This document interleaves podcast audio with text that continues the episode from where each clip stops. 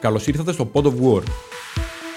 Για όσοι δεν έπιασαν το μέτριο λογοπαίγνιο, είναι το podcast του του πολέμου από τους συντελεστές του Aris Media Factory για όλους εσάς.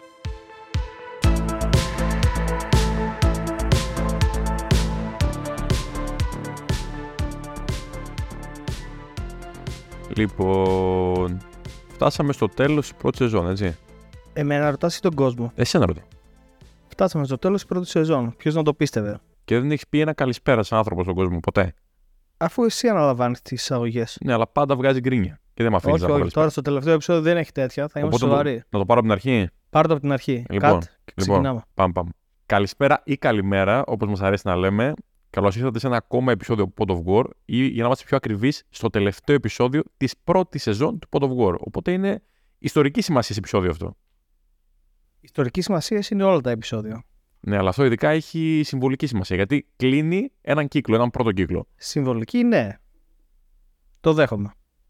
Λοιπόν, το συγκεκριμένο επεισόδιο, όπως και το δέκατο επεισόδιο, έχουν το χαρακτήρα του Q&A. Μας ρωτήσατε και εμείς θα απαντήσουμε σε μερικές από τις ερωτήσεις σας, ώστε να λύσουμε απορίες ή να μοιραστούμε απόψεις και ανησυχίες μαζί σας. Όπως και να έχει ο ρόλος του ανθρώπου που θα κοντρολάρει το Q&A, όπως και την προηγούμενη φορά, ανήκησε σε ένα Μιχάλη δικαιωματικά, έχεις μαζέψει τις ερωτήσεις, οπότε νομίζω ότι θα ξεκινήσει και το χώρο, έτσι. Λοιπόν, ένας φίλος μας ρωτάει αν θα συνεχιστεί η σειρά και του χρόνου του podcast και αν ναι, αν θα έχει κάποια πρωτότυπα ή διαφορετικά πράγματα.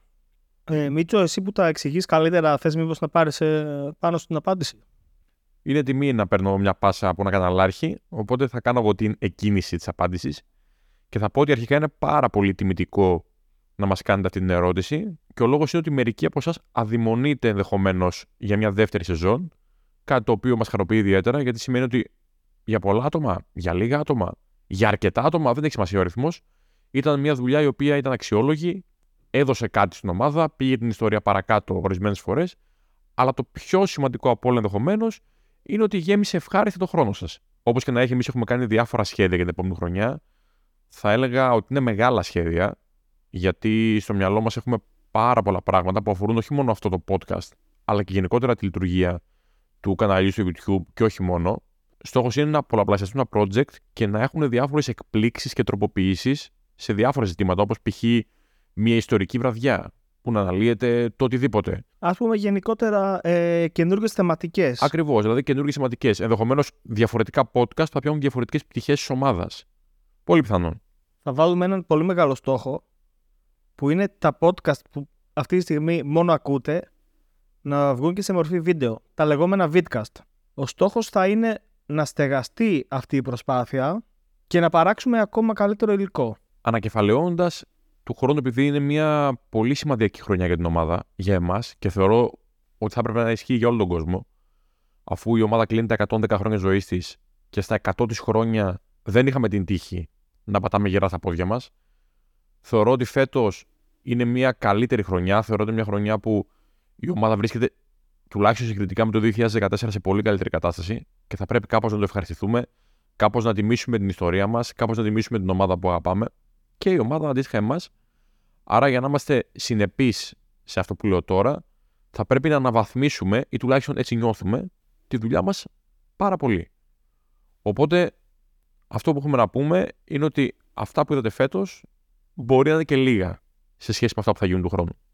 Ε, ήθελα απλά να υπενθυμίσω στον κόσμο που μας ακούει το πόσο σημαντική είναι η στήριξη που μας παρήχε ήδη μέσα στη χρονιά με τις συνδρομές στο Patreon και πόσο ακόμα πιο σημαντική θα είναι για τη νέα χρονιά εφόσον θέλουμε και εμείς να κάνουμε αυτό το βήμα παραπάνω και να δώσουμε σε εσάς περισσότερο και καλύτερο υλικό. Η αλήθεια είναι ότι η συνδρομή του Patreon μας λύνει τα χέρια, να το πω απλά. Να πω και εγώ κάτι πριν περάσουμε στην επόμενη ερώτηση. Το Aris Media Factory είναι κάποια παιδιά τα οποία καταναλώνουν ένα πολύ σεβαστό κομμάτι του προσωπικού τους χρόνου. Και όταν μιλάω για προσωπικό χρόνο, δεν μιλάω για το podcast. Το podcast είναι η κορυφή ενός παγόβουνου. Κυριολεκτικά, βλέπετε και εσείς τι έχει γίνει τα τελευταία χρόνια, όχι μόνο στη σελίδα του Art Media Factory, αλλά είτε με συνεργασίες με την ΠαΕ, είτε με την ΚαΕ, είτε με την Ορεστέχνη.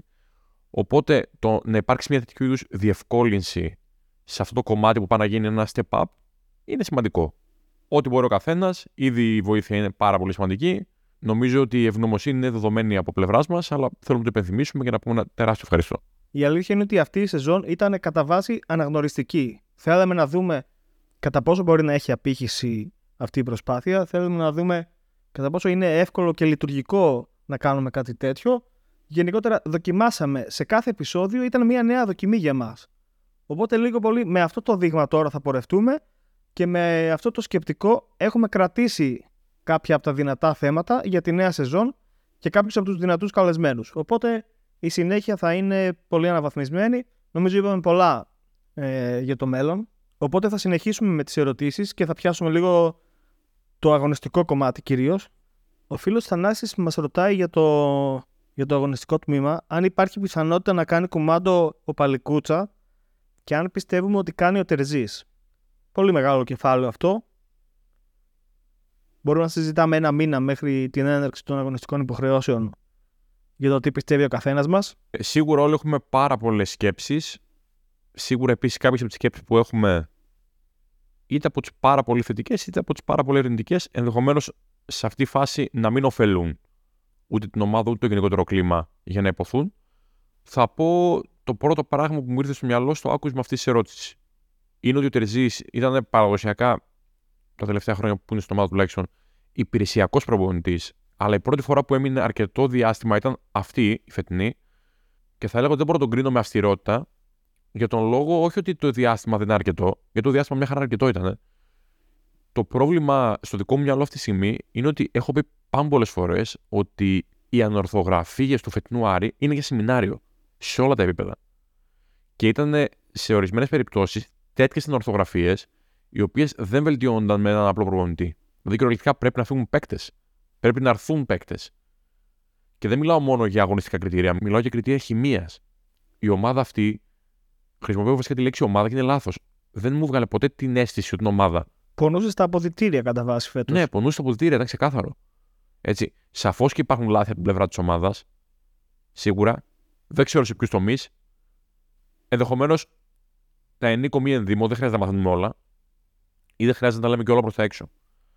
Αλλά το μόνο δεδομένο είναι ότι δεν είδαμε ποτέ ομάδα, δεν νιώσαμε ποτέ ομάδα. Δηλαδή, έβλεπα τώρα χαρακτηριστικά του τελικού του κυπέλου και δεν σου κρύβω ότι ναι, σε κάποιες περιπτώσεις είναι εκνευριστικές οι διαμαρτυρίες των παικτών των δύο ομάδων, της ΣΑΚ και του ΠΑΟΚ, αλλά το ότι είναι ένα σώμα, μια ψυχή να το πω, και όταν πρόκειται να διαμαρτυρηθούν ή να πιέσουν μια κατάσταση, πάνε όλοι μαζί, εγώ του ζηλεύω, ρε παιδί μου. Δεν το έχουμε δει στον Άρη αυτό. Πόσο μάλλον τη φετινή χρονιά.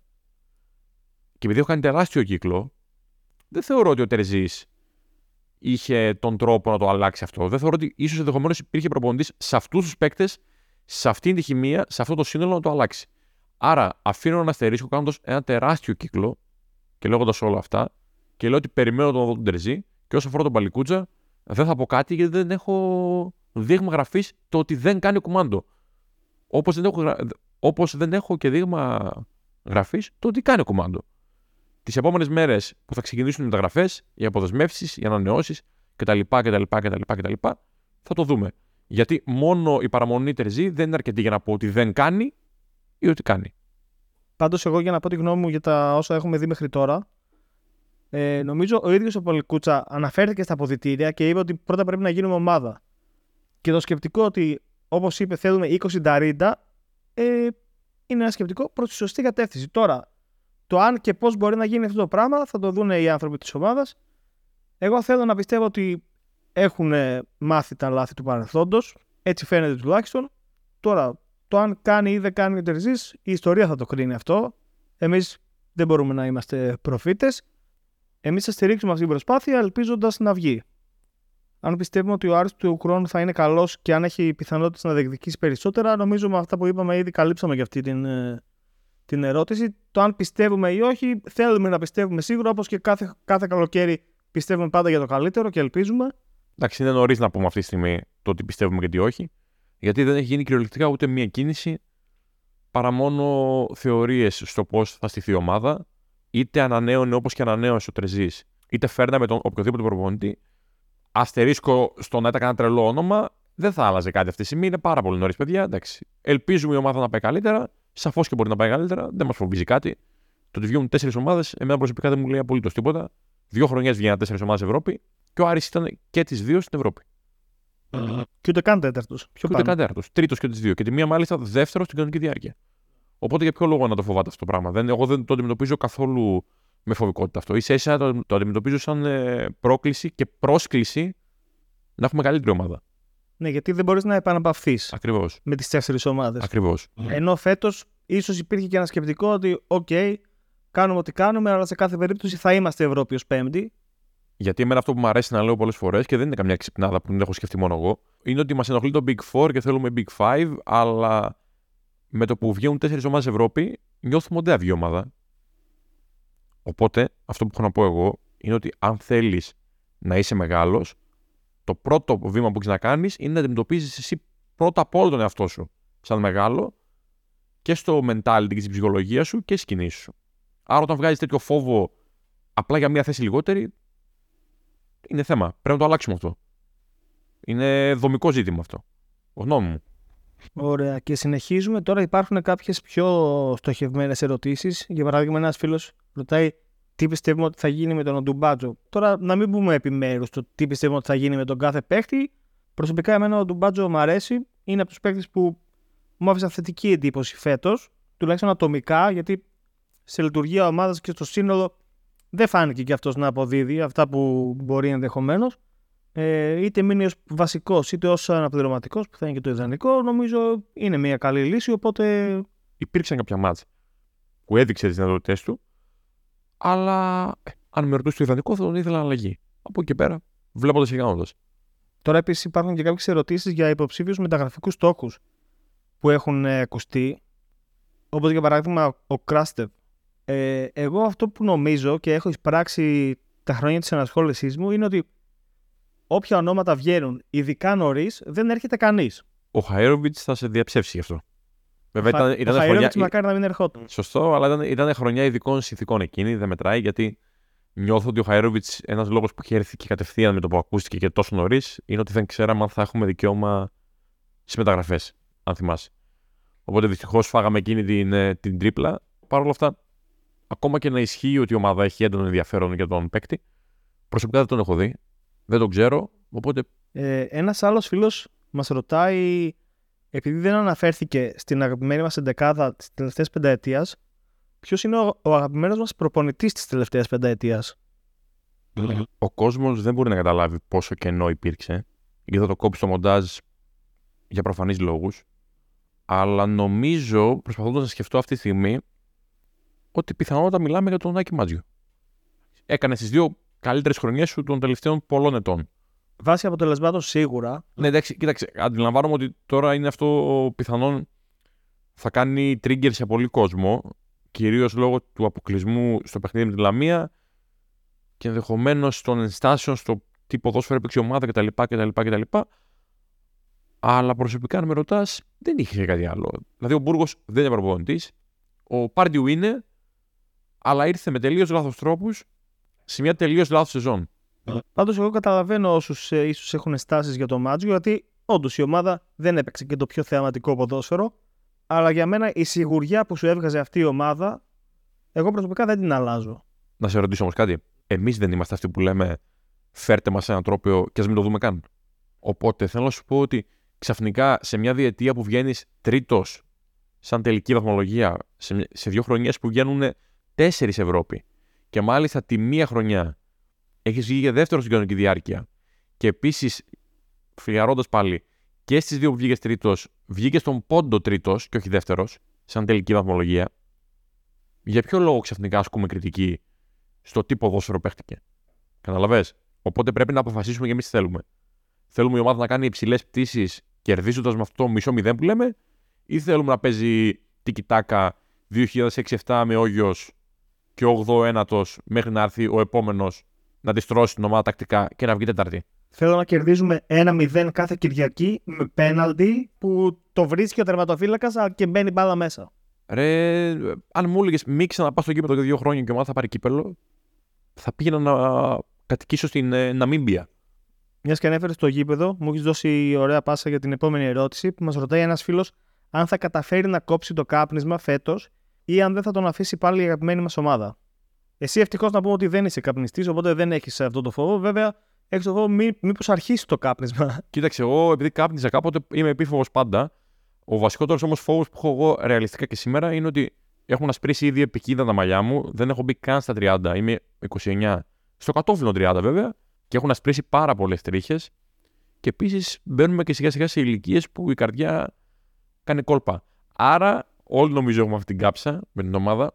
Παρ' όλα αυτά, αυτή την ερώτηση πρέπει να κάνουμε παπάκι και tag τον κύριο Παλικούτσα από κάτω ή τον κύριο Καρυπίδη ή τον κύριο Τερζή και γενικότερα όλους τους ηθήνοντες της ομάδας και να απευθυνθεί σε αυτούς. Θα το κόψουμε το κάπνισμα, θα το ξαναρχίσουμε το κάπνισμα, θα σπρίσουν τα μαλλιά μας, τι θα γίνει; Λοιπόν, ένας άλλος φίλος μας ρωτάει ποια χρονιά ο Άρης έπαιξε το πιο όμορφο ποδόσφαιρο. Σε παρένθεση, όχι η πιο πετυχημένη χρονιά, το καλύτερο ποδόσφαιρο. Αυτή είναι μια ερώτηση η οποία χαίρει πολλαπλών μεταφράσεων. Δηλαδή, καλό ποδόσφαιρο τι εννοούμε, εννοούμε θεματικό, εννοούμε τακτικά άρτιο. Δηλαδή, μου έρχονται πολλά πράγματα στο μυαλό. Σίγουρα η διετία 2006 με 2008, δηλαδή η σεζόν 6-7-7-8, ήταν πολύ καλό το ποδόσφαιρο που παίζει η ομάδα κατά διαστήματα. Με αποκορύφωμα ενδεχομένως το 2007-8 που ήρθε ο Μπάγεβιτς και συνδύασε το καλό ποδόσφαιρο με την ουσία και το χαρακτήρα περισσότερο. Δηλαδή και εκείνη η ομάδα, θα λέγω ότι και εκείνη η ομάδα δείξει τον εαυτό της, αλλά νομίζω ότι ο Άρης είναι μια ντουλάπα, μια αποθήκη με ομάδες που έχουν αδικήσει τον εαυτό τους. Δηλαδή είναι πολλές περιπτώσεις. Γιατί και εκείνη η ομάδα, ας πούμε, αν δεν είχε μπει το offside goal του Γιανακόπουλου στον Bolton, θα είχε γράψει ιστορία. Θα είχε περάσει στους 16 του UEFA. Δεν θα χρειαζόταν καν το παιχνίδι στο Μόναχο και ενδεχομένως η έλλειψη πίεσης στο Μόναχο να οδηγούσε και σε καλύτερο αποτέλεσμα. Επίσης, αν είχε μπει στον γκολ ακόμα με την Μπράγκα, πάλι θα ίσχυε το ίδιο. Και ξαφνικά η ομάδα βρέθηκε να πάει μέσα στο Μόναχο με την Μπάγκερ να ψάχνει διπλό. Βασικά νομίζω έχει δύο ψάχναμε, αλλά και πάλι η Μπάγκερ δεν ήθελε άσο. Και επίσης στο τελικό κυπέλου πέσαμε στη δικιά μας την παγίδα, πανηγύριζαμε το τρόπεο εκείνη τη χρονιά δύο μέρες πριν. Φτάσαμε εξελιγωμένοι και εξουθενωμένοι και χάσαμε ενδεχομένως ένα τρόπεο το οποίο πιθανόν είναι και το μοναδικό που πανηγυρίστηκε εντός εισαγωγικών τα τελευταία 53, τα τελευταία 53 χρόνια, έτσι. Για όσοι το ζήσαν αυτό, καταλαβαίνουν τι λέω.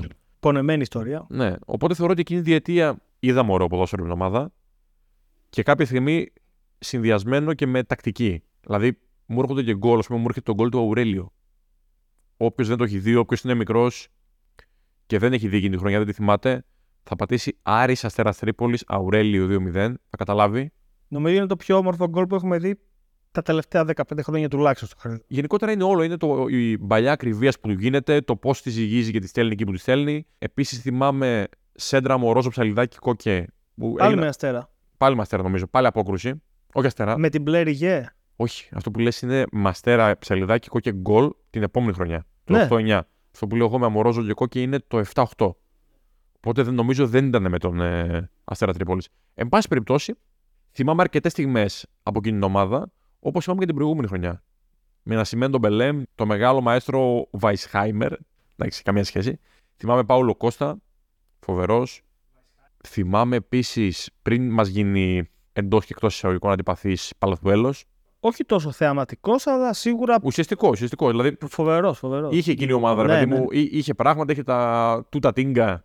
Πάντως, στα φτερά. Να πω και εγώ τη γνώμη μου, και εμένα, ίσως η πρώτη ομάδα που με έρχεται στο μυαλό για αυτήν την ερώτηση είναι το 6-7. Αλλά να πω και ότι ίσως ρε παιδί μου αυτή την ομάδα την έχουμε τόσο ψηλά στο μυαλό μας, γιατί το χάσμα που γεφύρωσε με την προηγούμενη χρονιά είναι τεράστιο. Θέλω να σου πω τον λόγο για τον οποίο δεν συμφωνώ. Είναι αυτό που λες. Δεν είμαι απόλυτος. Ε, ήταν πολύ θεαματική η ομάδα, όντως. Όχι, όχι, θα σου εξηγήσω τον λόγο που δεν συμφωνώ στο που λες. Γιατί εκείνη η ομάδα γεφύρωσε ένα πάρα πολύ μικρό χάσμα κάποιων μηνών που αγωνίστηκε η ομάδα στη Β' Εθνική η ομάδα του 18-19 μέχρι σήμερα γεφυρώνει ένα χάσμα 4 ετών σε ΒΓ εθνική και άλλων 2 ετών στην Α εθνική το 12-13, 13-14 που φυτοζωούσες. Άρα μια εξαετία απόλυτης μιζέριας. Μεγαλύτερο χάσμα. Άρα... Χρονικά σίγουρα, αλλά αγωνιστικά. Και, και, χρονικά και εμπειρικά και πιο πρόσφατο. Άρα θεωρητικά τώρα κινδυνεύεις να πέσει αυτήν την παγίδα και όχι τότε. Ναι. Οκ, okay, το ακούω. Μου ήρθε μια φλασιά τώρα για μένα η καλύτερη στιγμή, το απόγειο όλων αυτών των χρόνων, δεν ξέρω βέβαια αν πιάνετε γιατί μιλάμε για φιλικό, ήταν το καλοκαίρι του 2008. Στο φιλικό του Χαριλάου, Άρης Κλαμπ Μπριζ 4-0, στο οποίο είδαμε και γκολάρες, δηλαδή το γκολ του Κόκκι έξω από την περιοχή με εσωτερικό φάλτσο στη γωνία, ε, ενώ είναι στατικός. Δεν θα το ξεχάσω. Εντάξει, βέβαια η ερώτηση νομίζω αφορά τη σεζόν και δεν αφορά ένα παιχνίδι. Ναι, Γιατί αν ναι, πάμε ναι, στο ναι. ένα παιχνίδι πρέπει να κάνουμε συζήτηση δύο μέρες. Άρα ας μείνουμε στη σεζόν. Εγώ θα διαλέξω αυτή τη διετία 6-8. Νομίζω 6-8. Γιατί από το 18-19 μέχρι και σήμερα δεν θυμάμαι κάποιο εντυπωσιακό ποδόσφαιρο να έχουμε παίξει. Θυμάμαι κάποια καλά παιχνίδια πάλι. Α πούμε το 2-0 με την ΑΕΚ το 19 που έπρεπε να λήξει 5-0 πιθανόν. Αλλά δεν θυμάμαι γενικά σταθερά να παίζουμε ωραίο ποδόσφαιρο. Άρα θα διαλέξω το 6-8 ίσως και το 9-10. Παίξαμε και εκεί πολύ καλό ποδόσφαιρο. Συμφωνώ για το 6-8 κυρίως, αλλά για να μην αδικήσουμε και την ομάδα του Κούπερ, ίσως δεν ήταν τόσο θεαματική, ήταν απόλυτα αποτελεσματική και σε κάποιες στιγμές, για παράδειγμα, Ατρόμητος Άρης 0-3, εκείνο το διάστημα ε, ε, ήταν ε, νομίζω ένας μήνας, δύο που πήγαινε και ήσουν σχεδόν σίγουρος για αυτό που θα δεις και όντως πήγαινε και καθάριζε τα παιχνίδια. Ήταν και αποτελεσματικός, ουσιαστικός και πολύ θελκτικός ο Άρης, αλλά όχι στο βαθμό της διετίας που λες. Οκ. Προσπαθώ λίγο να μπλέξω τις ερωτήσεις ε, σαν θεματική και πάω στην ερώτηση για την αγαπημένη, για την αγαπημένη μας φανέλα. Ωραία. Είναι πάρα πολύ εύκολο για μένα αυτό. Αγαπημένες φανέλες και πιθανότατα έχει να κάνει και με τα παιδικά χρόνια. Αυτό. Ότι συνδυάστηκαν με παιδικά χρόνια, πρώτες εικόνες. Είναι οι ρηγέ εμφανίσεις που είχαμε με την Πούμα 98-99, 99-2000. Νομίζω και 2000-2001. Είχαμε πάλι Πούμα ρηγέ. Ε, εκείνο τότε που είχε το σήμα με τα τέσσερα αστέρια ήταν νομίζω εντυπωσιακές όλες τους.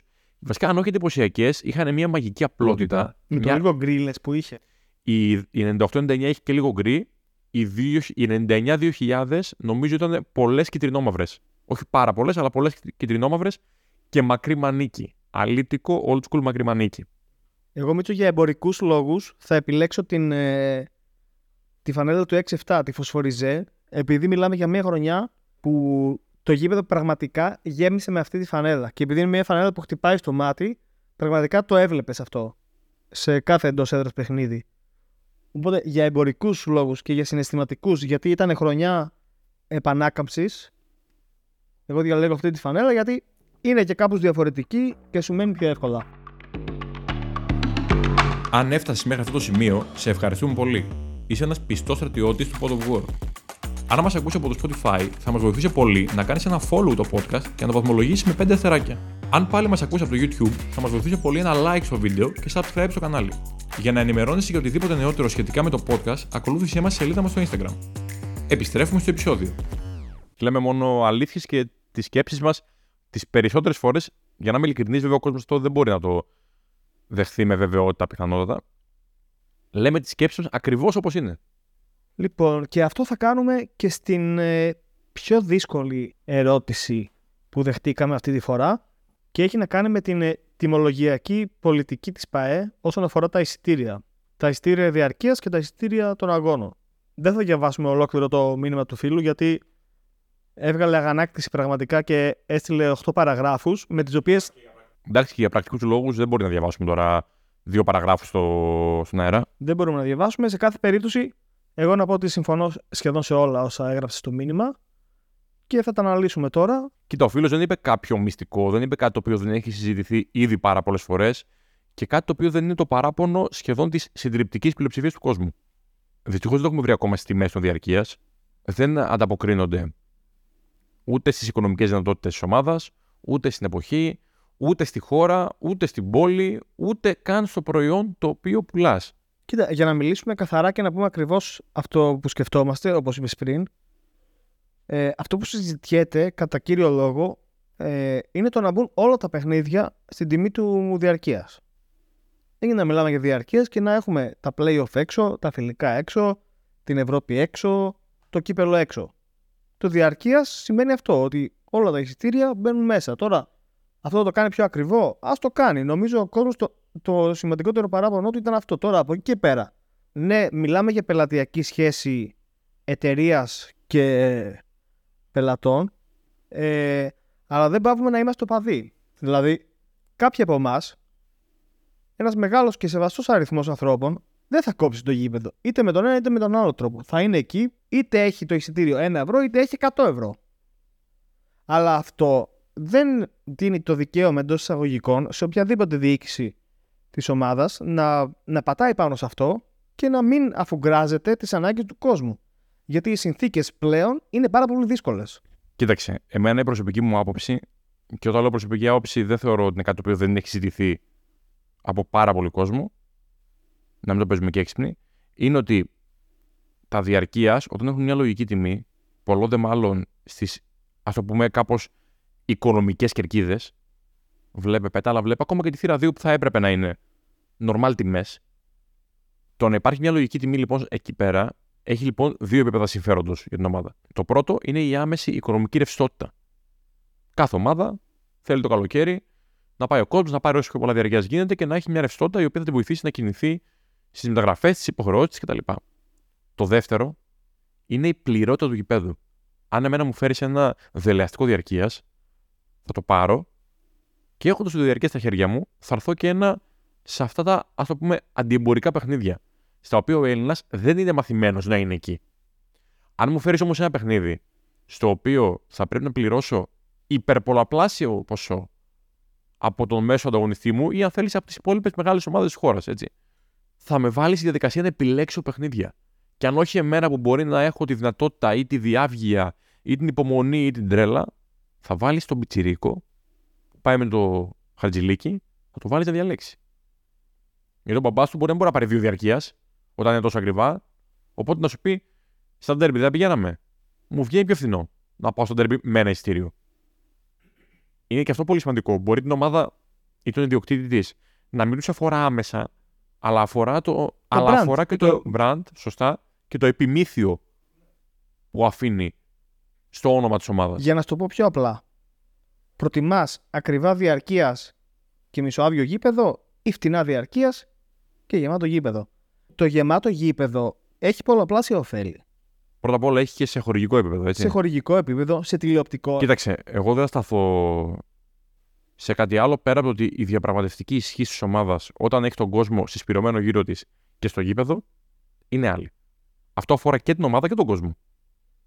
Έτσι, γιατί δεν έχουμε μόνο δικαιώματα, έχουμε και υποχρεώσεις. Το ίδιο ισχύει και για τον κόσμο, το ίδιο ισχύει και για την ομάδα. Δεν μπορείς μόνο να ζητάς, πρέπει και να δίνεις. Αυτό αφορά, επαναλαμβάνω, και την ομάδα και τον κόσμο, ή τουλάχιστον μια μερίδα του κόσμου. Το να έχεις δίπλα σου τον κόσμο σου δίνει πολλαπλά ωφέλη. Από εκεί και πέρα όμως, μία παρατήρηση και το αφήνω εγώ εδώ πέρα. Ε, για μένα το να έχεις διαφορετική τιμολογιακή πολιτική ανάλογα το παιχνίδι ή να βάζεις γενική είσοδο σε κάποια παιχνίδια που έχεις ήδη πουλήσει το διαρκείας σε άλλες τιμές σε αυτό, μέρος του κόσμου. Αυτό που είναι η τέλεια πάσα που μου δίνεις τώρα, να ξέρεις. Να πω ότι είναι ξεκάθαρη θέση μας πως είναι μεγάλο έγκλημα η γενική είσοδος όταν αυτή έρχεται για να διορθώσει και να καλοποιήσει τις οικονομικές πολιτικές της ομάδας σε όλη τη διάρκεια της σεζόν. Γιατί πάντα αυτό γίνεται με λάθος τρόπο. Ξαφνικά, ενώ έχουν πουληθεί κάποια χή διαρκείας και κάποιο πακέτο με τα playoff κτλ., εμφανίζονται π.χ. δύο παιχνίδια τα οποία έχουν μια γενική είσοδο. Και βγαίνει η σούμα και ο άνθρωπος που στήριξε τα ταμεία του συλλόγου εξ αρχής βγαίνει και χαμένος, βγαίνει και ζημιωμένος. Αντί να βγαίνει κερδισμένος. Αντί να τον επιβραβεύεις. Αντί να τον επιβραβεύεις που ήρθε πρώτος στο ταμείο, του λες είσαι. Πώς να το πω. Δεν μπορώ να το πω πιο κομψά, είσαι ανόητος, ρε παιδί μου. Δεν λέω ότι αυτό θέλει να πει η ομάδα, αλλά πρέπει να το καταλάβει και η ομάδα αυτό. Επίσης, να πω είναι πολύ σημαντικό ότι δεν ξέρουμε τις τιμές που θα έχει φέτος. Δεν έχουμε δει τα διαρκεία. Σχολιάζουμε τα μέχρι τώρα. Είναι ένα κομμάτι που δεν το έχουμε βρει. Ομάδα και κόσμος δεν έχουν ε, συμπλέψει όπως θα έπρεπε σε αυτό το κομμάτι. Και παρόλα αυτά βλέπεις ότι η ομάδα έχει πολύ μεγάλους μέσους όρους στο γήπεδο. Έχουν γίνει λάθη, δεν είναι κακό να τα λέμε, δεν είναι κακό να τα αναγνωρίζουμε, γιατί η μισή λύση ενός λάθους που έχεις κάνει είναι να το αναγνωρίσεις. Έτσι. Όταν ο άλλος φίλε παίρνει ένα εισιτήριο διαρκείας και στο χ γήπεδο το παίρνει με ένα ψήποσο και έχει τα, τις τουαλέτες του. Να το πω αλλιώς, εγώ και εσύ θα πάμε είτε έχει τουαλέτα είτε δεν έχει, θα τη βρούμε την άκρη μας αλλά ένας πατέρας με δύο κόρες, αν θέλει ένα νερό, τι θα κάνει; Ναι, βρε, είναι, αυτά που λες είναι όλα πάρα, πάρα πολύ σημαντικά. Και η πραγματικότητα είναι ότι το γήπεδο μας, επειδή είναι και παλιό, δεν έχει τις δυνατότητες που έχουν ενδεχομένως άλλα γήπεδα για να το πετύχουν και να το προσφέρουν αυτό το πράγμα. Παρ' όλα αυτά, επειδή υπάρχει μια αναλογία αυτών των πραγμάτων, δεν μπορεί να φωνάζουν 100 άτομα για ένα 100 άτομα τρελή. Όλοι. Τα διαρκεία ήταν πολύ χαμηλά σε μια χρονιά με πολύ μεγάλο hype. Δηλαδή, θα πρέπει οι ηθήνοι του συλλόγου, αυτοί που είναι υπεύθυνοι γι' αυτό, να αναρωτηθούν τι έγινε. Σε κάθε περίπτωση νομίζω ότι υπεραναλύσαμε το θέμα και νομίζω δεν είπαμε και τίποτα διαφορετικό από όσα σκέφτεται ο κόσμος ήδη. Ε, Από όσα, από όσα σκέφτεται και γράφει, έτσι. Ναι, θέλω να πιστεύω επίσης ότι καλύψαμε και τον φίλο γιατί αναρωτήθηκε αν είναι ένα θέμα που μπορούμε να αγγίξουμε. Το αγγίξαμε γιατί είναι κάτι πολύ λογικό θεωρούμε. Να πω, Το όσο είπαμε. να πω κάτι σημαντικό εδώ. Δεν θεωρώ ότι κάναμε κάτι φοβερό, γιατί πραγματικά ούτε επίθεση κάνουμε σε κάποιον, ούτε πρόβλημα δημιουργούμε. Είναι μια χρονιά που τελείωσε και σχολιάζουμε τα διαρκεία που είχε.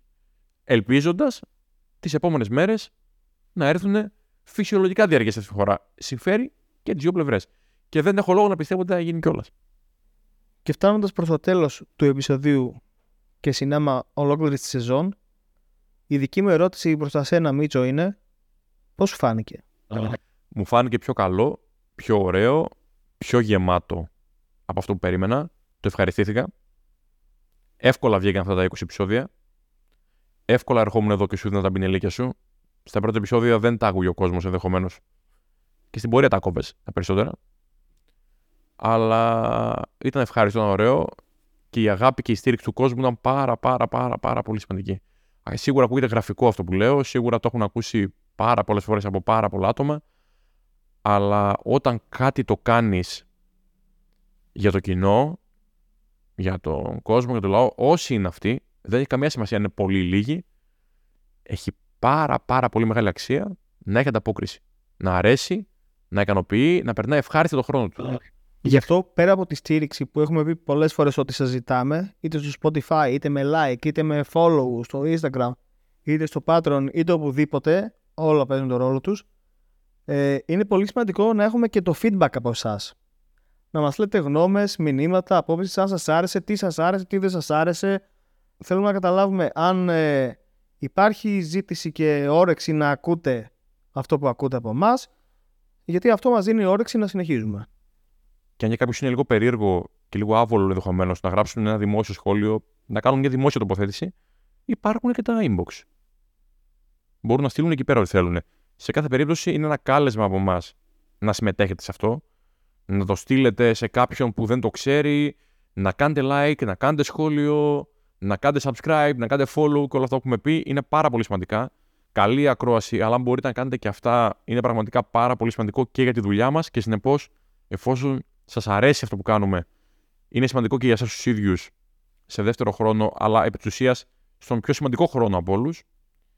Και συνδυαστικά πάντα με αυτό που είπε και ο Μιχάλης, για αυτό που είπαμε στην αρχή, για το Patreon και τη στήριξη την ευρύτερη. Αλλά δεν χρειάζεται να ξαναπούμε αυτά. Τα έχετε ακούσει ήδη. Η αλήθεια είναι ότι θέλαμε κι εμείς να μην, να μην σας κουράσουμε με τη στήριξη και κάντε. Και νομίζω ότι δεν το κάναμε κιόλας. και ελπίζουμε να τα ξαναπούμε σύντομα. Μόλις αρχίσουν οι μεταγραφές, μόλις αρχίσουν οι προετοιμασίες, μόλις αρχίσουν οι κληρώσεις. Θα βγει, θα βγει ανακοίνωση. Θα βγει ανακοίνωση βγει το πότε θα ανακοίνωση, ξεκινήσει, εννοείται. πώς θα ξεκινήσει, τι μορφή θα έχει κτλ. Λοιπόν, θα ευχηθούμε καλά μπάνια, υγεία, προσοχή, γούστα, ηρεμία, με το καλό να μπει χρονιά, να γίνουν μεταγραφές, να έχουμε να λέμε Ευρώπες, τα λοιπά. Το βήμα παραπάνω, όλοι το θέλουμε. Μπάλα μπάσκετ παντού, ερασιτέχνη. Εμείς θα ανανεώσουμε το ραντεβού μας. Θα βγει μια ανακοίνωση για το πότε θα είναι. Και ελπίζουμε να είστε όλοι εδώ και να είστε και παραπάνω. Τα φιλιά μας να περνάτε όμορφα. Να το κλείσω. Ηλία ρίχτω.